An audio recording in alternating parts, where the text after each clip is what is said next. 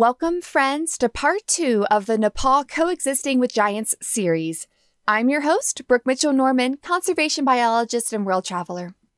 Is there someone you've met along your journey that has had a profound impact on your way of thinking? Where did you meet this person? What did you learn, and how is their wisdom still influencing your view of the world? Today's guest, Jack Kinross, was that for me and more. Jack and I met in Bardia National Park, a land known for its remote locale and infamous tiger population. Located in the Terai, this area is characterized by grasslands, sal forests, and marshes. Picture Disney's Jungle Book and BBC's Planet Earth 2 Grasslands episode, and you'll have a good idea of what the environment is like. Hailing from New Zealand, Jack is a conservationist and leopard expert working to combat the illegal wildlife trade. He first came to Nepal 20 years ago to tackle the out-of-control leopard poaching crisis happening throughout Asia and subsequently fell in love with the country. Jack is very open and not scared to speak his mind. We talk about a wide range of topics, some of which are dark, but the truth of what's really going on. If you're easily offended or talking about controversial topics makes you uncomfortable, then this might not be the show for you. But if you're open-minded and want to hear the raw reality of living with dangerous animals, then you'll want to stay right here. Absolutely no judgment either way. As you'll soon hear, the format of this episode is a little different. Jack mentions several events, stories, and concepts that might be hard to follow without any background knowledge. So I interject a few times to give you further information and help piece together the bigger picture. Okay, you're probably now very curious to hear what Jack talks about, and I'll open the floodgates now. Here, friends, is my conversation with Jack Kinross in Bardia National Park, Nepal. I think to really paint the picture of what's going on and why your work is so important, it would be really cool to take it back a step and just kind of tell us a little bit more about you. How in the world did you end up in Nepal from New Zealand? Okay. You know, a lot of people are interested in that, but how a Kiwi ended up here, well, we have this very close relationship with Nepal anyway, because it was a New Zealander and a Nepali who first climbed Everest. So historically, we go way back. I mean, Sherpa and Hillary was on those early expeditions, and Sherpa climbed the mountain together. It really bonded the two countries. Mm. And I was fortunate to talk to Sir Ed about it because we're a little country. And I'll tell you a little story on this. Everybody knows everybody. You literally can contact anybody in New Zealand. It's changing a little bit now because we're up to the huge population of 5 million. But in 2003, we did talk about it. He knew I was coming here for a kind of tiger thing. And we discussed his time here. And he said, you know, climbing the mountain was important, but only because it led him to do the real work, which was to build schools. Oh, wow. You know, that was what he saw the mountain as being the vehicle for. You know what I mean? He was an awesome guy. He was kind of like a typical gruff, kind of in-your-face Kiwi. We kind of say how we feel. But we can do it because no one takes offense. You know? We just do it, and everyone just still gets on. You know, there's no kind of like festering kind of stuff going on. And so he was very much a typical Kiwi in that respect. And I think he came in with that attitude, and he got things done. You know what I mean? Yeah. He was building all these schools at a time when the borders hadn't been open all that long. So he became kind of a bit of a rock star in Nepal.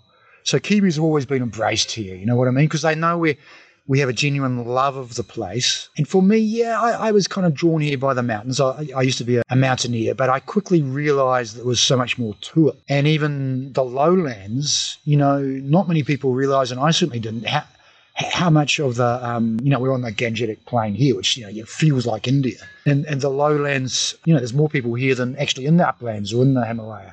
And it's just as integral to Nepal as this whole Himalayan perception that most people have. So I'm going to kind of jump over a little bit.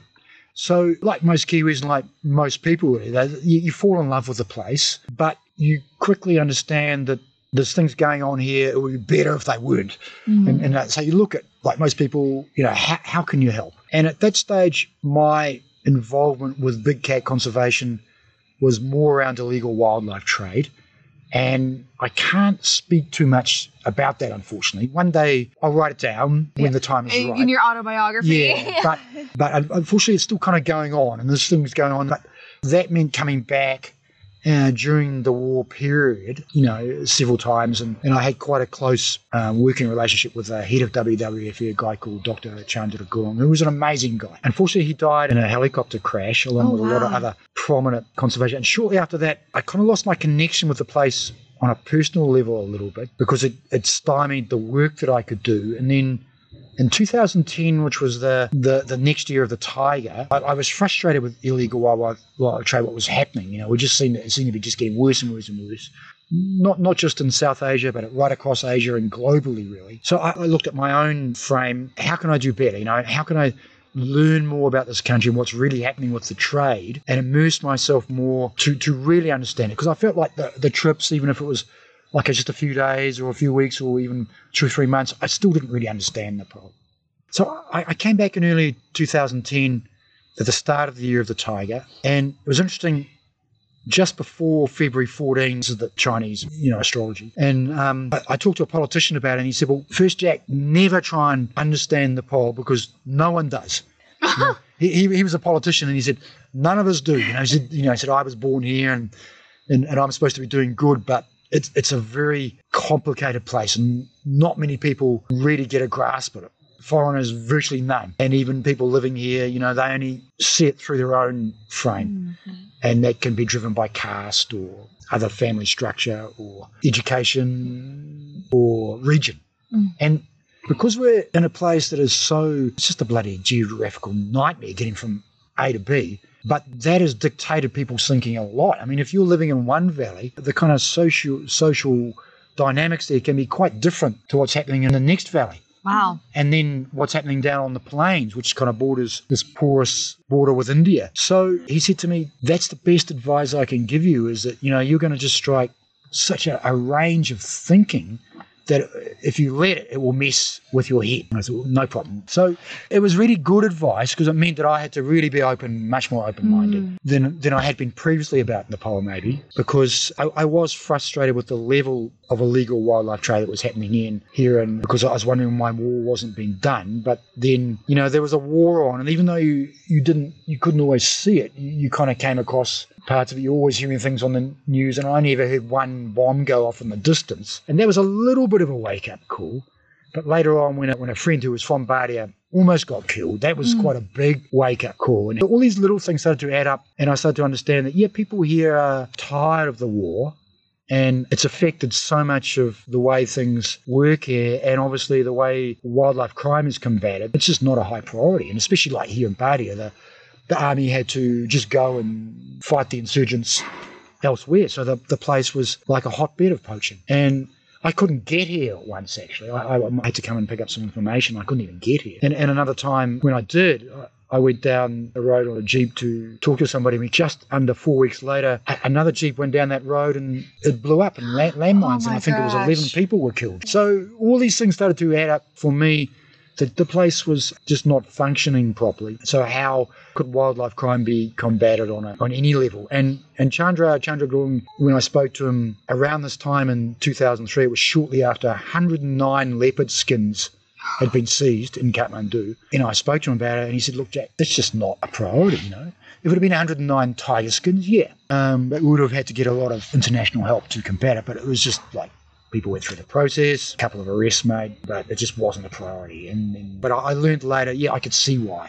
So 2010, I went to a place called Namo Buddha on February the 14th. And Namo Buddha is the place, it's just out of Kathmandu. And it's this monastery. It's now a monastery. It used to be just a stupa. And it was where an incarnation of the Buddha gave his life to a tigress so she could feed her cubs. And I'd been there before, but I wanted to go there to try and get some clarity of my next step. And I'd been to Bardia previously, but shortly afterwards, I was back on a plane to here, and just a whole sequence of events that are happening. You know what I mean? I met one or two people that I may not have otherwise met if I hadn't come by plane that day. And that was where my involvement with the community-based anti-poaching unit started, because one of the guys I met, Hemanta, it led to a collaboration. We actually didn't meet till we were here, but we were on the plane, and then we took separate jeeps, but then we met later because one of the guys I was on the plane with said, you should meet. So that collaboration continues to this day. And he came back to Bardia because what had happened was his father, who was a very important man in the formation of the buffer zone here, was killed by an elephant just before I got here, you know what I mean? And then Hemanta had gone back to Kathmandu, and then he was on the plane. And in fact, it was him that was covering me. It was it? Yeah. You covered it in all the collars? Yeah. You know, and there's been a lot of stuff in the 11 years since, really. So my relationship with Bardia, even though it goes back almost 20 years, I really only feel that it's been in the last four to five, because I've been here most of the time, that I've really started to understand the place. And even then, there's things here that still mystify me. Pretty interesting so far, right? Before we move on, I want to provide some additional information about the opening portion of this conversation. In Nepal, the Army protects the country's national parks and spends many hours of their day patrolling the grounds, checking tourist jeeps, and much more. But during the decade-long Civil War, which lasted from 1996 to 2006, the Army was pulled from the parks to fight the insurgents, allowing poachers to kill wildlife unhindered. Okay, back to the story. And now I'll kind of move on to the current situation because it makes sense. After the war, which finished late last decade, and peace treaties were started to be signed, and you know there was still a lot of instability, but the conservation focus started to lift again. There was much more money coming into the country, and organisations were starting to get their act together. And there was a real chance to, with the army fully mobilised here and in Chitwan again, there was a chance to just let the dust settle and see what could happen. Let's get the tiger population to a healthy level again. And also later in that year, 2010, there was a big meeting and where a lot of tiger people came together. And I was supposed to go to it, but I kind of got sidetracked. I was in London and then I was in Switzerland on my way here. And anyway, but the commitment then was from all the tiger range states that we double the tiger population. I didn't like it personally. I thought, you know, as a conservationist, I don't like this kind of statistical propaganda. You know, to me, it should be, okay, yeah, we keep the focus on the tiger as an icon species and use it as an umbrella species, but doubling numbers and all this stuff, that can lead to conservation modality that isn't maybe kosher. You know what I mean? It can it can put pressure on conservationists in a way that isn't fair, but more importantly, when you're dealing with landscapes, you've got to look at what the best way is to build up robust ecosystems. And the statistics can tell you what's going on, but you shouldn't be trying to influence those statistics as such, you know what I mean? Because they are only statistics. It is only data. The data should come to you. You shouldn't be trying to manipulate the data in a way just to try and achieve an outcome, you know what I mean? Mm-hmm. And I feel that's what's happened here a little bit. Oh, yeah. Because, yeah, the tiger population in Bardia has certainly doubled from a very low base. And in Nepal, it's effectively doubled. I mean, and by the count, the tiger census next year, it probably will double because that's what the statistics will say. Yeah, whether it's accurate or not, you never know, because the way census works is, you know, you can't count every tiger, and it's not possible. So you have to do it in a certain way and try and get a level of accuracy. But Nepal needs to be congratulated, yes, that it's doubled the tiger population, and three countries, Nepal, India and Bhutan, all kind of claiming that they're the first. So that will play out, and the politicians will play their games with it. I don't buy into it, and most people who have been involved in any sort of big cat ecology don't buy into it either. Because if you look at what's happened and maybe some of the methods that were used to get tiger population up to this level, and things like grassland management, where you can increase the prey base or certain types of deer, that's all very well and good, but if you had just left it alone completely and let nature do the job, what would have happened? Because these deer also graze in these mixed forests and south forests as well, you know what I mean? But had that happened, we may not have as many tigers, but maybe that's what nature would have wanted for now, based on the amount of protected area we have. And if we didn't have this many tigers, we wouldn't have this much conflict. I can pretty much bank on that. Mm-hmm. So that's where this whole doubling of tiger things and the status of doing that. Don't get me wrong, there's some very genuine people here who thought it was the right way to go, but there was a lot of us who didn't. But anyway, we've got to look at the here and now. Okay, that's what's happened. I mean, we've got certain management systems in place, and we've got this many tigers, and we've got the prey base such as it is in this flat area, the Canale floodplain, and it's kind of stable. But now we're at a place where we've got tigers dispersing to biological corridors, which don't have a lot of prey base and do have a lot of human activity, a lot of grazing of livestock, a lot of foraging.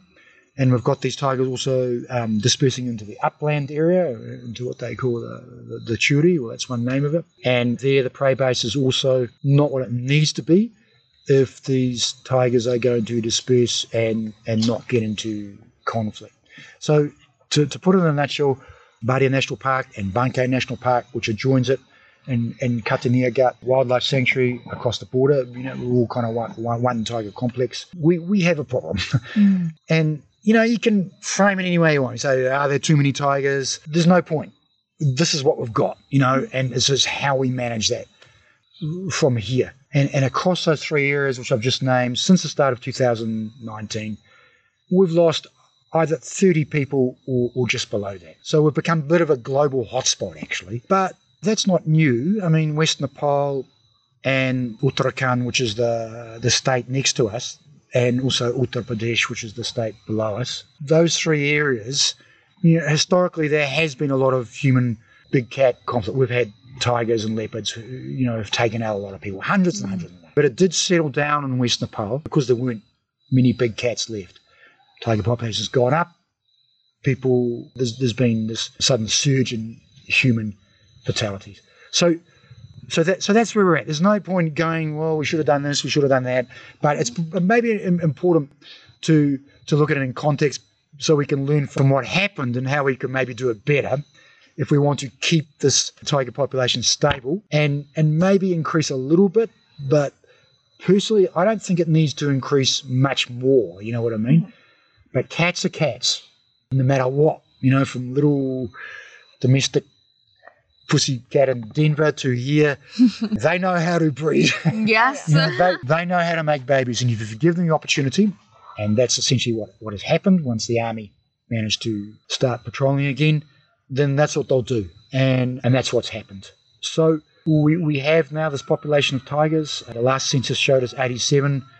You know, we could be, and if you add in Banke, we were around that sort of 110 mark. It's probably more or less that now, or a few more. Looking at the whole area, the square kilometres of the two parks plus Katarniaghat, and if you add in the leopard population, we've probably got around 200 big cats and a few more leopards on the outskirts. So we've got, you know, a decent amount of big cats in the area that we have to manage. So what do we do now? And if we carry on the way we are with our management, with our conflict mitigation, I think we're just going to carry on facing the problem in a way where we just deal with that tiger and we deal with that community and we just put Band-Aids there, you know what I mean? And if we're going to remove tigers from a certain area, put them in jail, it's not the solution. You know, it's really not. It will be the solution for maybe a little while, but this morning, a guy was attacked in an area where two tigers have been removed, and everybody was chilling out going, wow, it's good. You know, we can celebrate Holi in peace. So then we look at, okay, that guy, he went into the jungle too early. He was on his own. And this was contrary to the guidelines that we've been trying to put out there since this serious conflict started. So immediately you go, well, this guy did the wrong thing. And we had that discussion this morning. And we were all sitting there going, yeah, you know, he did the wrong thing. But just isolating his mistake isn't going to solve the problem either because, okay, why was the tiger there? It's dispersed into that area. How is that tiger managing? How is the next tiger in that territory managing? And what's going on in the whole dynamic? Are these tigers stressed, as the studies in India are showing in tourism area? I mean, are there cortisol levels at a place where the core population is breeding stressed tigers that don't know how to cope. Mm. And when they have to disperse, they're moving into these areas where they're sharing space with us, and their prey choice, their menu, is different to the ones that are safely operating in the core, and the tourists come in and see, and everything's wonderful. So, you know, we have to start looking at that. And then the other thing we've really got to start looking at and bring together is what I go back to a few minutes ago, is all our perspectives, you know, all our attitudes to tiger. And if we look at it, the people that visit Bardia, because I hear it's a great place to see tiger, which it is, they come in with a certain perspective, a certain thinking, and it's really good because their dollars, their rupees are really important, and they come in and they have their tiger encounter and take the photographs and go away feeling wonderful. Okay, and that's good. And then the people that took them into the jungle, the guides, there's an interaction between those two groups, and everything's quite positive. You know what I mean? Because they're showing them this really lush, nice area, and they encounter animals, and maybe they didn't just see tiger, they saw rhino and possibly even elephant, and obviously lots of deer and maybe some other things as well, you know, and other species. So it's all kind of positive. So the guides are happy that these people saw tiger, or even if they didn't, they saw something else and had a nice time. So they're happy. And the hotel that those guides work for, if they're independents, you know, there's a flow-on effect there. And they're even happier if the clients give them a tip, you know. Rosy. So we have that kind of quotient to it. We have that kind of perspective. And then maybe the guides took these clients past one of the range posts, and they saw some soldiers there, or some of the game scouts, and that was a nice interaction, and all namaste, and everything's good, positives. But then those guys are the ones that are every day, sometimes twice a day, patrolling our what is now quite a dangerous situation. We saw them out walking and on bikes. There's a lot of them. Yeah. Well, there's 100 soldiers just in our area, which is great. This is why we have this many. I had no idea. Wow. Yeah, it's awesome. This is where Nepal has done really well. There was a decision made a long time ago to do this, and that was a good decision. That's why we have this stable tiger population. That's why we have rhinos, and that's why we have all these animals in the park. But their perspective of tigers is a little bit different. Yeah. Now, because although it's all this, they have to get up in the middle of the night, and in winter when it's freezing cold, and maybe they have to set up, like, you know, there's all different ways that patrols work, and they wouldn't like me to tell you all their secrets. But you know, it's not easy work, and you know, I most days I'm kind of in contact with those guys, particularly the game scouts, and so their perspective is a little bit different. And to me, they don't actually get enough recognition. They don't get tips from the tourists. Yeah. When they're the ones. Yeah, and they really ever interact with tourists. Yeah, and they're the actual reason we have they're on the ground. So their perspective is a little bit different. They do the hard work, and in the main, they're really cool about it. They accept this is their life. But for people who are getting paid kind of a little bit less than $7 a day, it's not easy. You know, we're coming to hot season now. Like, the weather's beautiful now. Normally it's a little bit hotter, and there's no mosquitoes. And we were saying today, man, it doesn't feel right, but it will be. They'll be here soon. You know? You're leaving at the right time. And soon it'll be 45 degrees, and man, it's not that great. It's my least favourite time of Bardia. But those guys are on patrol. They can't not do it because they're too hot. They can't not do it because, you know, they got really smashed by mosquitoes the night before and they don't feel well. You know what I mean? They have to be out there. So their perspective of tiger is a little bit different to the people who visit and to the tourism sector, who kind of know what's going on, but they're still happy. You know what I mean? And then you jump to the people who are living on the fringes of the park and have to deal with tigers eating their livestock, and in the last 2 years, eating them.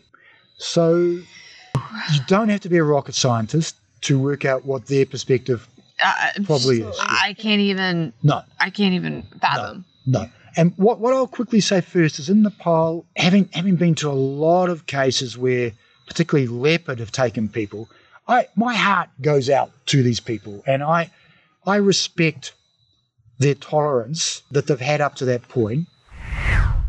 Phew, that was a lot to sink in. I know it was for me sitting with Jack as he was sharing this information. At the beginning of this section, Jack mentions the concept of doubling tigers. If you haven't heard of this initiative before, I'll explain further. In 2010, the Chinese Year of the Tiger, leaders from 13 countries with current or recent tiger populations came together to formulate a plan to double tiger numbers by the next Chinese Year of the Tiger in 2022. Lots of resources and support have gone into this initiative, and tiger numbers have definitely increased. Not living anywhere close to these 13 countries, I will be the first to admit that I didn't think about the possible negative consequences more tigers might bring until Jack discussed them. I'm grateful he brought this up because it made me reflect. I know I love seeing tigers in the wild and am so happy tiger numbers are increasing, but should people die for this? Talk about a moral question to sit on. Next, Jack mentions reports of heightened cortisol levels in tigers that reside in India's tourism areas and hypothesizes that similar stress levels are occurring in Bardia's tigers, which might be a factor in the increased conflict that they're seeing. I found multiple peer-reviewed papers discussing this phenomenon at length and have provided them in the show notes at rewildology.com if you'd love to learn more about this. But for now, let's get back to Jack. Leopard is kind of more my thing, but only because in many ways tiger led me to it. And I could talk for hours about, okay, when you go back to why I'm in Nepal, I mean, there's a whole story of how the leopard thing happened, although the 109 skins seized, it really got me thinking much more about those cats. And really the last 20 years, more and more and more I have. But I will tell you briefly about one experience which changed my perspective again. Because this is what it's all about. It's about people's perspective and how we can bring those together. So you know, if you've got a village that where the leopards or even one leopard is causing problems because it has no natural prey, or it's discovered, it's worked out that dogs are a lot easier to hunt than deer, which they are, and so are goats, especially if people don't lock them up properly, or other livestock. So it's spending more time in those areas. And particularly if it's a leopard in this area, it's going, man, you know, why hang out with those big striped bastards might take me or my offspring or my girlfriends out when I can easily go in outside, I can sleep in a tree all day, go into a village and get my hunger satisfied and not have to do anything for a week. You know what I mean? And so there's been quite a high degree of tolerance until recently with villages on that through kind of spiritual attachment and just the way that Nepalese are. But not totally, you know, there's a lot of people even historically have retaliated, but when that same leopard, whether by design or by chance or whatever, takes a little one, a little human, everything changes. Everything. That's a baby. That's yeah. And this is everybody, you know, in the village, everybody knows everybody. If it happens once, there is still actually a level of acceptance. Well, there used to be. But when it starts happening more and more and more, everything changes. And it's totally understandable. Yeah. Mm-hmm. It's totally understandable. So that's a perspective. And in the last few years, it's mainly been leopards that have been taking people, and particularly children. But now we have a tiger problem again. There's been certain incidents, mainly in Chitwan, but now we have the tiger problem here. So the perspective of the people around here, okay, it's different.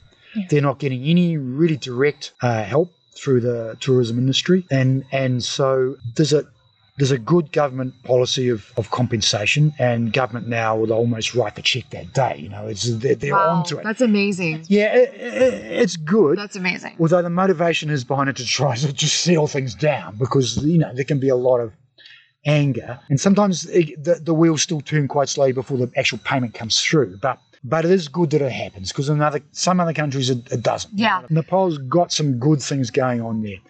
But it doesn't satisfy the kind of whole safety thing, you know what I mean? Mm-hmm. Particularly if the tiger comes back. And then what we're in a situation particularly where we've been reactive. Maybe the work didn't go in as to how do we coexist, because there was this huge focus on doubling the tiger population, which is going back to, you know, all the reasons why. And then there's the resources caught up in doing that.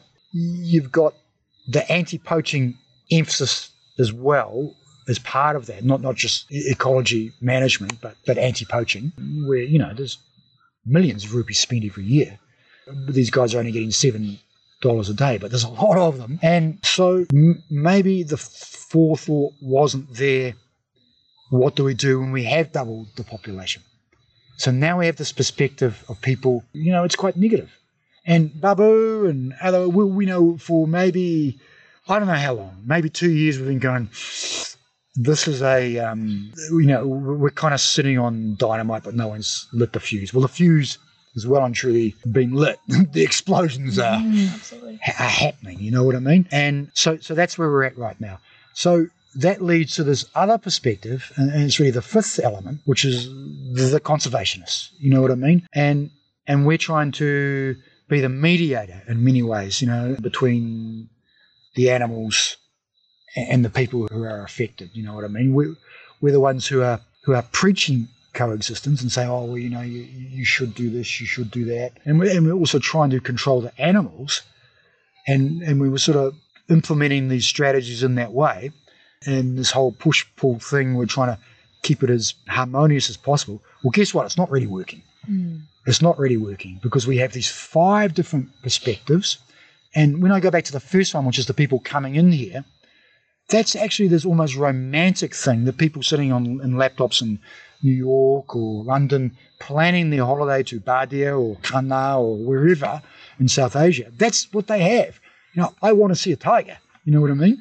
And that's great. That's great. It's awesome that they appreciate the magnificence of these awesome animals. But all those perspectives and all those dynamics joined together, you know, we have a problem. We have a problem. And some people can walk a jeep and fly away from the problem and never have to worry about it. Some people can still be making their rupees. Even some of the people that work in the park, their 2-year shift will finish and they'll go to a mountain region. They'll go, God, thank God I'm away from there. But the rest of us, the local conservationists and the community, we're still here. Yeah. And, you know, and how do we deal with this thing? And now I think we're right on the cusp of either getting it really wrong or we can maybe get it right. And we're sitting on the knife edge, I feel. Mm. At the moment, there's a little lull because the problematic tigers have gone to jail, but a guy got bitten on the ass this morning. And he's in hospital, you know what I mean? And he was lucky. But he's still here. Yeah, he was lucky. It sounded like it was simply an encounter, a disturbance, because if the tiger really wants to take you out, it will. Yeah. It will. I've just been to where this cow was killed. And, you know, everything pointed to it being leopard, but normally a leopard will grab on the neck and bite. Really seen the wound quite clear. This looked like a whack. Because when a tiger gives you a whack, it's all over pretty quick. And it's the same for us. And we have a saying, if you're going to get taken out, it's better to do it by tiger than leopard, because leopard they kind of take their time. They're smaller. So, yeah, you know, whereas tiger, they're so powerful, whack. So they could have easily done worse with this guy this morning. So we can look at it and go, okay, he did the wrong thing. And even I wrote it on a post this morning because I gave a warning yesterday. And even though it was a different area, it happened. Mm-hmm. It happened. And I'll come back to my area shortly because this cow that got killed last night, it's quite significant. So I made a post. There was a little bit of discussion about it. And Ramesh Tapa, one of the previous chief wards, we started chatting and I saw him again tonight. And because I mentioned education. And he said, yeah, but is it really education or is it attitude? Because, and he was dead right, and it's something we've all talked about, you can have a bloody PhD, but you still don't know how a tiger behaves. Even though you may have that PhD in some sort of tiger dynamics, you know, you don't know how that tiger behaves, the one that is now eating cattle next to that village. You know what I mean? The only people that have an idea how that tiger is behaving are those people, because they have to put up with it every day. You know, their fear factor comes in, their livelihood impact comes in, and their perspective comes in. You know what I mean? So they may make a choice, you know. They have to listen to all the reasons why we have to save the tiger. But his family is living in fear, the whole village is living in fear, and so they have choices. They can insist that tiger gets removed. They can retaliate, maybe poison. or they can learn to live with that animal.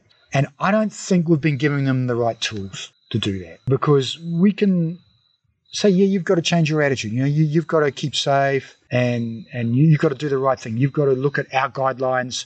You've got to only go into the jungle between 10 and 3. You've got to make sure the women, if they are cutting grass or whatever, they've got to do it in a group and everyone looking out and, you know, all these things. And we can say that. We can recommend it. And sure, we can reduce conflict, and I'm quite positive we can, but that's our perspective, you know what I mean? We're not the ones sitting in there where that tiger has come into, you know what I mean? And, you know, I've had some pretty serious encounters with, you know, elephant, rhino, tiger and leopard.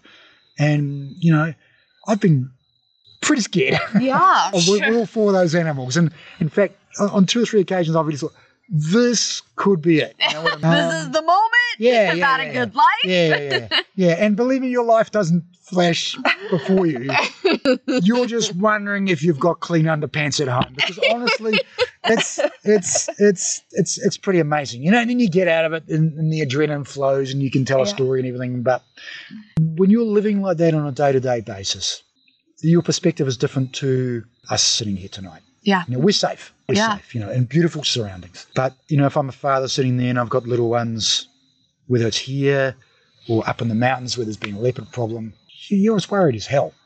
So you make decisions based on those fears, you know. Those people's cortisol levels are at an unpleasant place for them, you know what I mean?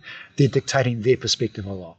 And I don't think we're quite putting ourselves in their shoes enough in the way we manage it, you know what I mean? And I've been as guilty as anybody of that, although I've tried.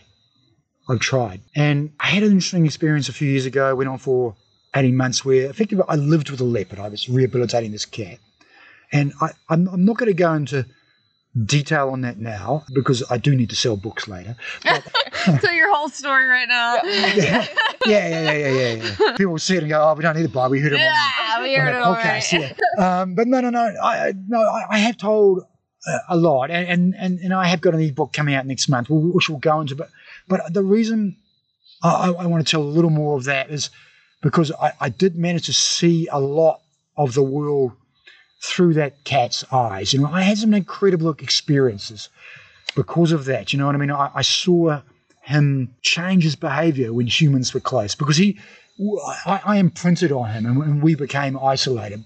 So he saw me as something else, just as he would have seen his own guardian in the forest, which is a mother, is different because his own mother is different to another leopard, because they avoid other leopards. They're kind of solitary animals, but they're solitary in the way that the families are solitary, the family group. You know, if there's a mother and 2 or 3 leopards, you know, they stay away from other animals most of the time. Not always. There's more and more evidence that the father or even other relatives, sometimes they get together, you know. We're still understanding this. But we're starting to think that's happening because they have no choice. Mm. Because to share a kill, maybe they have no choice to do that. And they're changing their behaviour. So their tolerance of other big cats of their own species is increasing. But that tolerance is only within species. It's certainly not. There's certainly no tolerance between a tiger and a leopard. There's none. There's none. Like a leopard will take out tiger cubs if it can. And a tiger will take out any spotted cat that it can. So I guess what I'm saying is I managed to get a different perspective of how this particular cat, and that's him there.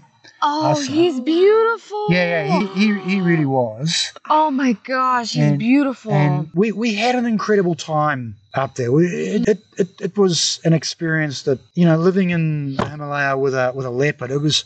I can't really put it into words, but I'm trying to do my best. I can't imagine. I couldn't either. That's amazing. And it was something that I feel blessed to have experienced, but I also quickly understood that I have to use that and realize that I had the opportunity to learn, and I have to use that to the best of my ability. Mm. And also I promised him, I don't know how many times I said, look, I'm doing my best for you, but I will do my best for your species, which is severely persecuted, you know what I mean? Mm. And I'll come onto that towards the end a little bit more, because it comes down to perspective again. So I did see the world through Asa's eyes, and literally I did sometimes, because we would be sitting there together watching humans in the distance, and they didn't know we were there. And if they got too close, he would move. He would get away. You know, it was real fight or flight stuff. And I remember once we were on this ridgeline, and he sensed activity before me. And it was a farmer coming up with some buffalo, and he shot down quite a steep slope and stopped. And I ran down to be next to him, and I put my hand on him, and he bit me because he didn't want to be impeded in any way. And then he shot down another about 20 metres, and he wanted to be at least 50 metres away, and we watched together in quite thick vegetation. We watched this guy move through with 3 or 4 buffalo, and we just watched them quietly go past. And I was dictated by Asa's behaviour as to when we move. You know what I mean? I let him call the shots, which as he got bigger and bigger, I let him do. And as time went by and we were slowly separating, it would be more and more days before I would find him, or sometimes he would find me.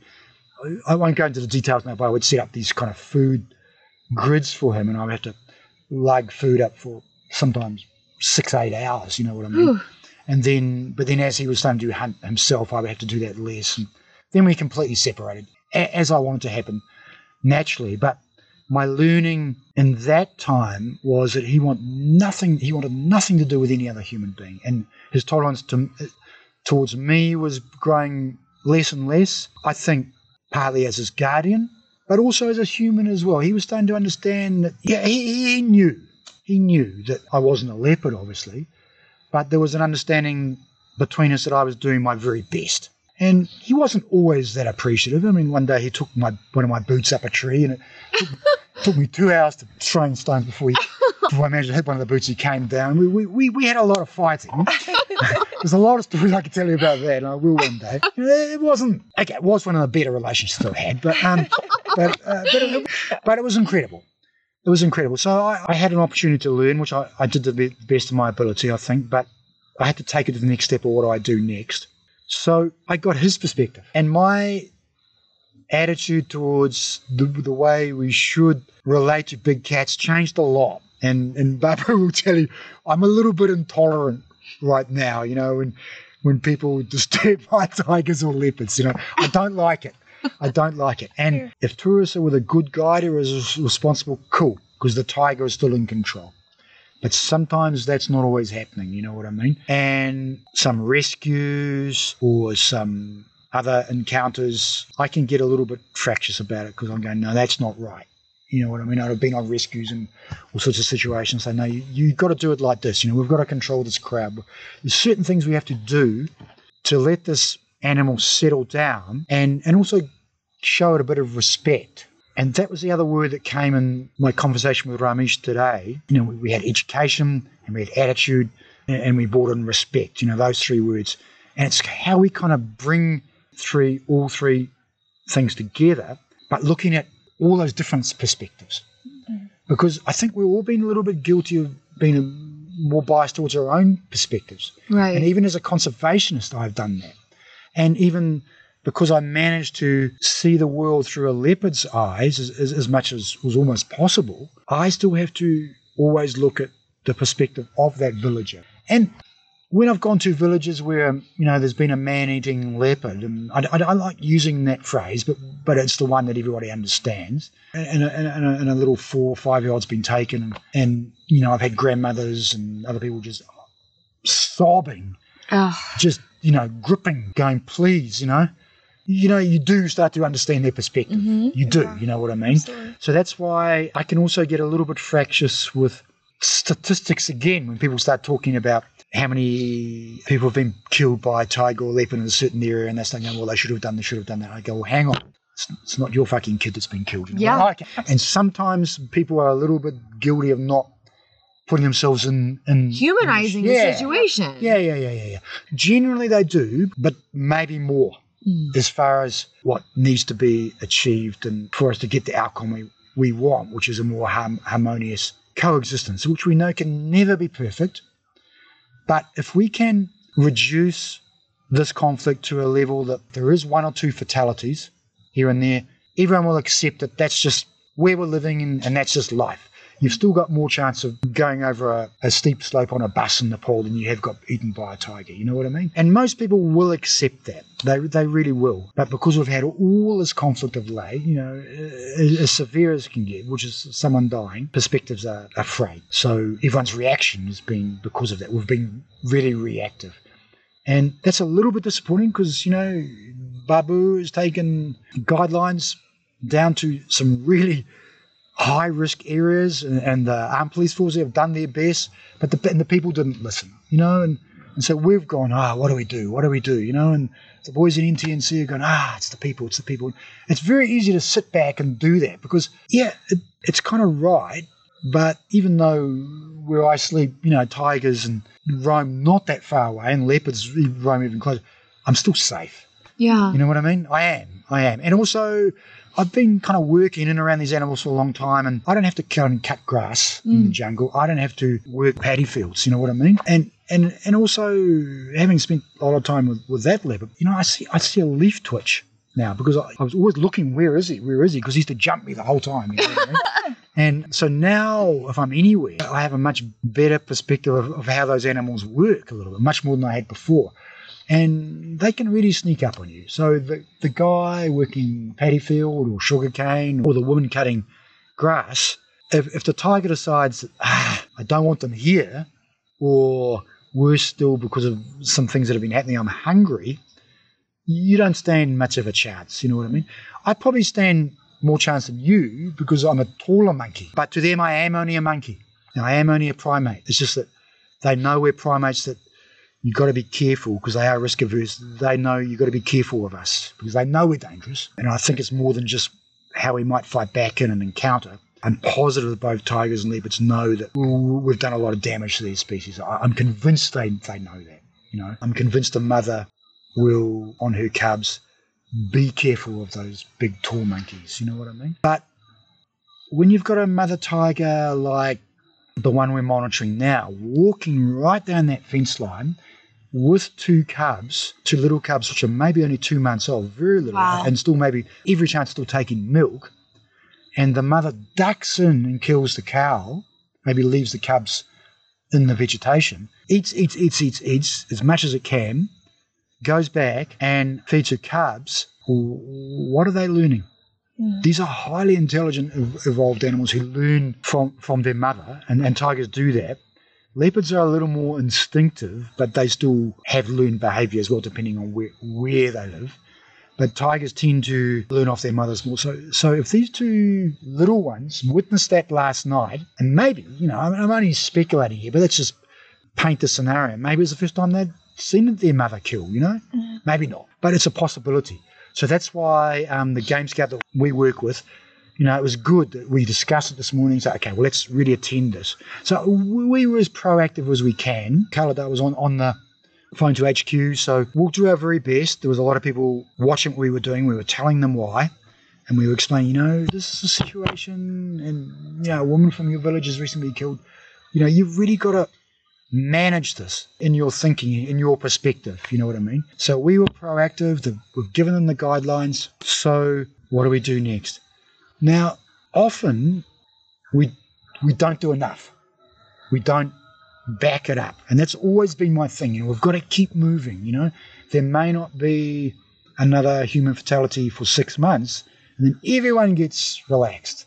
And even someone who, like me, who kind of, it's always on my mind because I'm, you know, every single day I get reports from all over South Asia about other people getting killed, but mostly about tigers and leopards getting killed. So it's in my consciousness the whole time, but even I relax a little bit sometimes as to what could happen. So now we have to look at a modus operandi, you know, of dismissing that blasé, relaxed attitude, which can, and don't get me wrong, you know, I love these people. It can be a Nepali trait because they like to relax. They like to have a good time, and you know, and bless them for that. But sometimes that can lead to problems like this when you're living in a place like this. You know what I mean? So yeah, if we go 6, 8 months with no fatalities, this mindset will creep in. Problems not there anymore. You know what I mean? We can't do that anymore. We just can't do it. We have to keep educating, which is what I said today, and Ramesh, is we have to keep looking at attitude. We can't stop. And that's where we've gone wrong in the past, I think. And maybe we got a warning shot today when there's area where 2 tigers have been extracted and 3 people killed, I think. But someone was attacked today, so no, it can still happen. But what's going to happen next? So I was thinking about that a lot today. I was thinking about our area up here, how we manage this possibility. And I'll go back after 7 o'clock and check to see if this big cat did come back to the kill. And it was very good that we can convince the community. It was between Mahanpoh and Batanpoh. So it was really good they left the kill there, which is something I've really wanted to happen. And government will pay for it. Sometimes we've done it. We've paid for a goat to be left there, so to see if the cat comes back. But government will do it this time. And if the cat comes back, we'll get maybe to get some ID. And then we can maybe go to a next stage of strategy where we can look at start using DNA extraction, which we've done successfully with a human fatality in a hill area. But it's something I really want to see happen. So I'm going to talk to you, Robin, tomorrow morning about, because there was some scat, which is very unusual next to the kill, but it was hard. My first thought was, it's leopard, but it could have been an unwell tiger. She's gestating and there's milk flowing through. Then sometimes, there can always be like a loose motion verging on diarrhea. It wasn't that, but it was a smaller scat than what a tiger would drop normally. But sometimes females' scat can be a lot smaller than males. So we have the capacity here and now here in 2 or 3 labs to get species ID. And at one lab, we can even, with tiger, we can get it down to individual ID. Wow. And we're getting more and more closer with individual leopard ID as well. And the geneticist involved in that is a friend of mine. And, every second day we're talking about how can we improve it? How can we get it going? So if we can start bringing that in, I'm talking to a few supporters at the moment, including one of the really big organizations, trying to convince them we've got to use these high-tech tools. But we can't just keep it in ourselves, in our journals, we've got to take it out into the community and show, this is what we're doing, you know what I mean? We've got to teach this stuff in schools, in our little kids' schools. We've got to share all the stuff in a way that they totally understand. Quick interjection here. I wanted to explain Jack's comment about tigers going to jail. Since Nepali don't kill wildlife that has spiritual significance, problem tigers are often captured and put into captivity of some sort, whether that be to the Central Zoo in Kathmandu, a holding area in the national park, or another arrangement. While this might solve the issue in the moment, this practice is very short-term thinking and doesn't resolve human-tiger conflict, which Jack discussed at length. Okay, back to the conversation.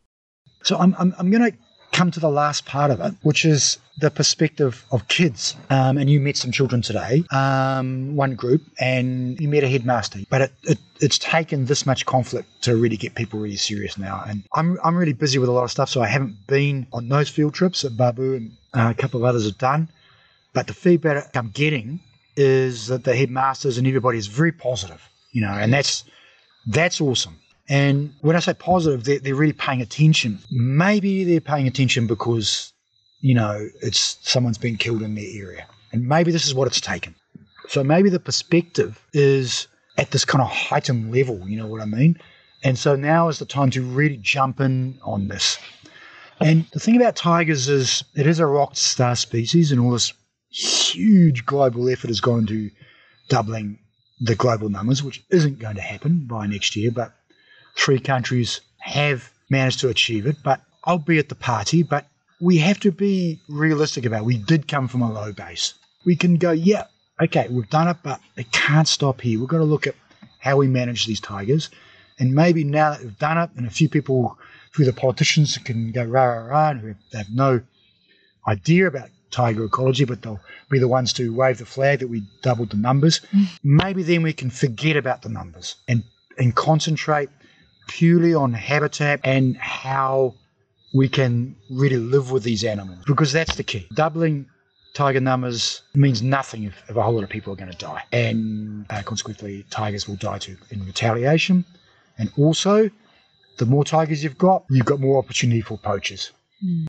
That's another story which I won't go into right now, because that will lead me right into what's happening to leopard, which is another big cat closely related but is getting smashed.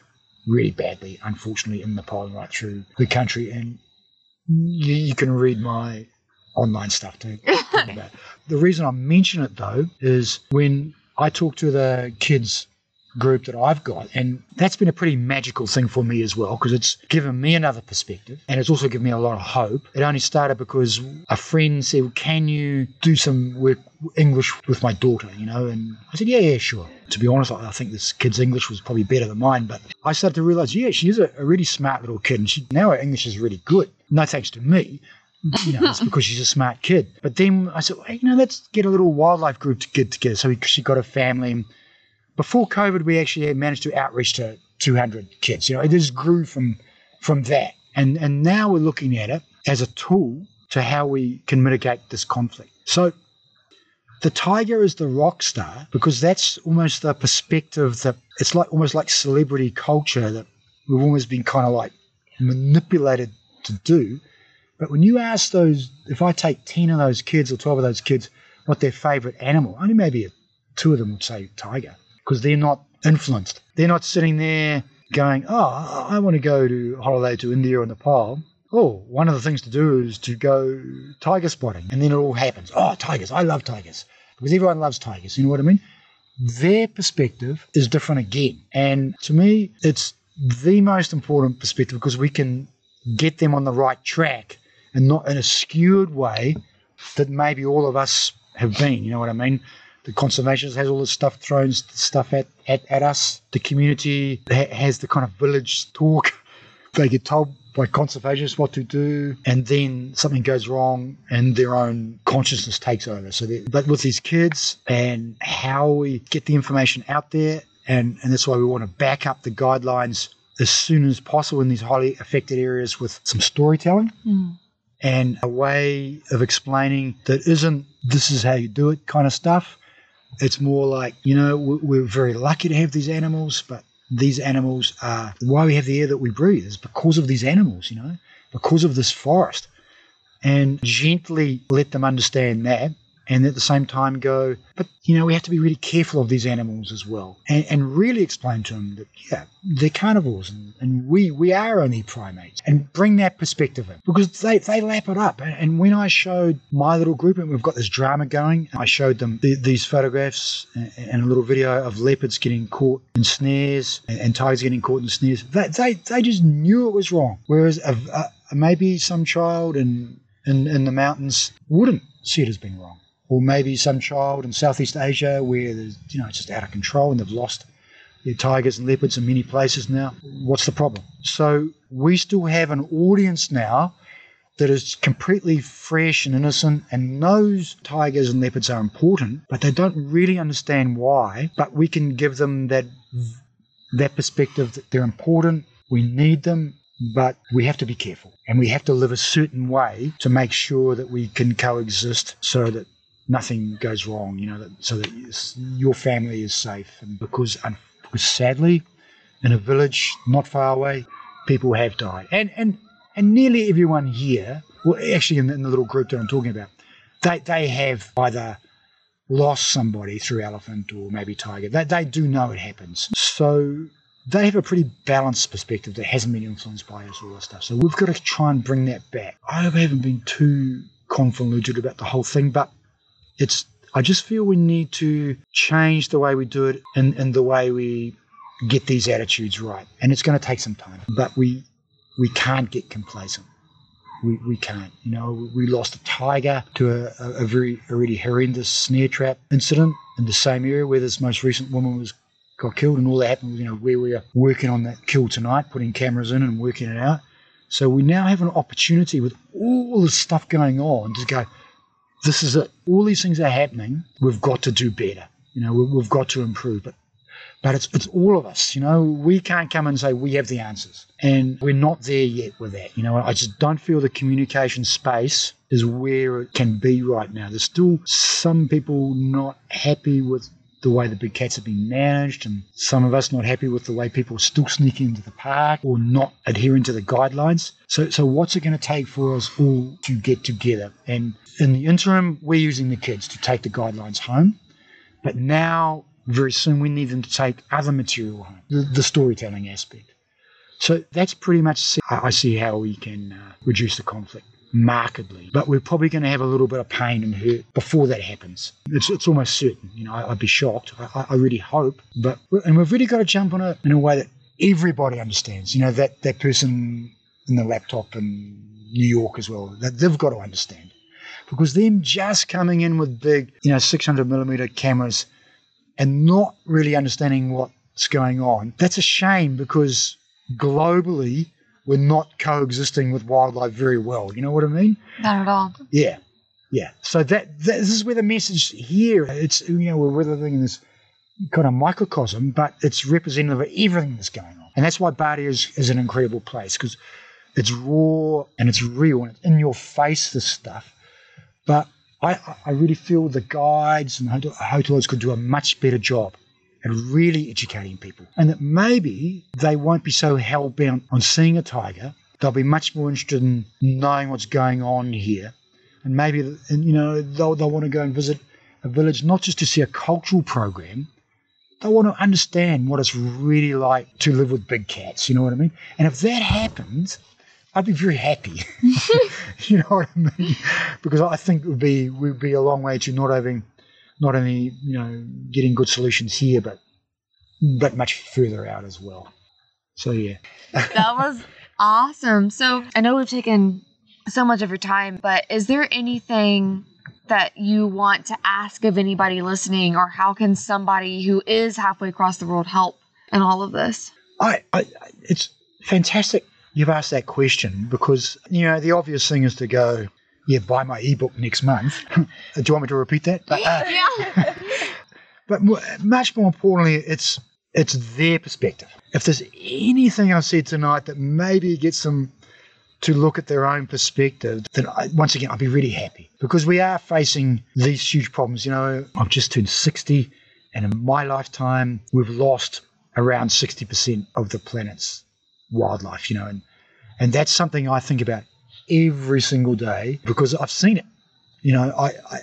I go into places now that I used to go 30 years ago, and there's nothing there anymore, and I'm not the only one. I have this conversation every day with people around the world. We're really worried, and if this carries on like this for the next 10 years, it may not be. And I'm not talking about saving certain species.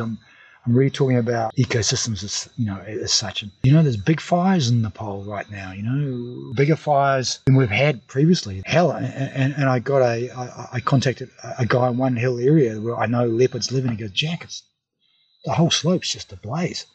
There'll be nothing there. We just got to hope they got out. And we've got to look at all the reasons for that. And, it's the whole snowflake thing. What happens? These fires burning here today, and it's affecting everything. And you can certainly bring climate into the issue. You can bring why these fires started with some pretty irresponsible farming practice, because a lot of the fires were lit to bring in fresh feed for their livestock. So it becomes a livelihood issue all of a sudden, and all these things start to add up. So it comes down to each individual looking at what's my impact. And I challenge myself daily anyway. I've been in that habit for a long time, and since COVID, I've heard a lot of talk about, we've got to do better and change our ways, but I haven't a lot of government speak. It's only come from people like us. And sadly, I haven't even heard it from friends outside the conservation sector. I haven't heard any of them challenge themselves. I've heard a lot of people complain that they can't travel. And I'm thinking, well, if we're not getting the message across, we're also failing as conservation. But I'm not going to beat myself up on about that, because we are trying, But once again, if we can get that message across in a storytelling way to children, we can possibly get that generational change. But if we don't, I also have a grandchild now who I haven't met yet, apart from on my phone, and I really worry about the consequences of our actions now. So yeah, the microcosm of how we can live with these tigers and these leopards, but that's just representative of a huge picture. So yeah, If you'd like to buy the ebook, great. It's only $10. But much more importantly, think about your own impact. Your own footprint in your own backyard. Act locally and think globally, because they're connected. Simple as that. Yeah.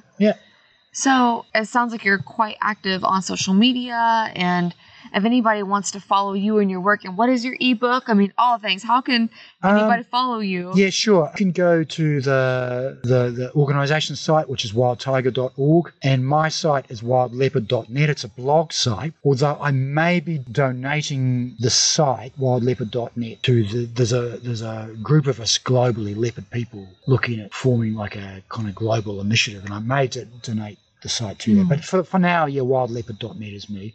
The first ebook, I've been delaying it for a little while because everything has been tiger, and you kind of got to manage these things. But yeah, look, you know, it'd be good. I mean, if you read whatever, you can read a lot of stuff, and the site will get a little bit tighter once the ebook comes in. That's super cool. But yeah, just to engage yourself in the storytelling that goes on there or whatever. And I'm happy for anyone to message and interact. I really am, you know. And if they do, I'll let you know, because it means they listen to the blog. Yeah.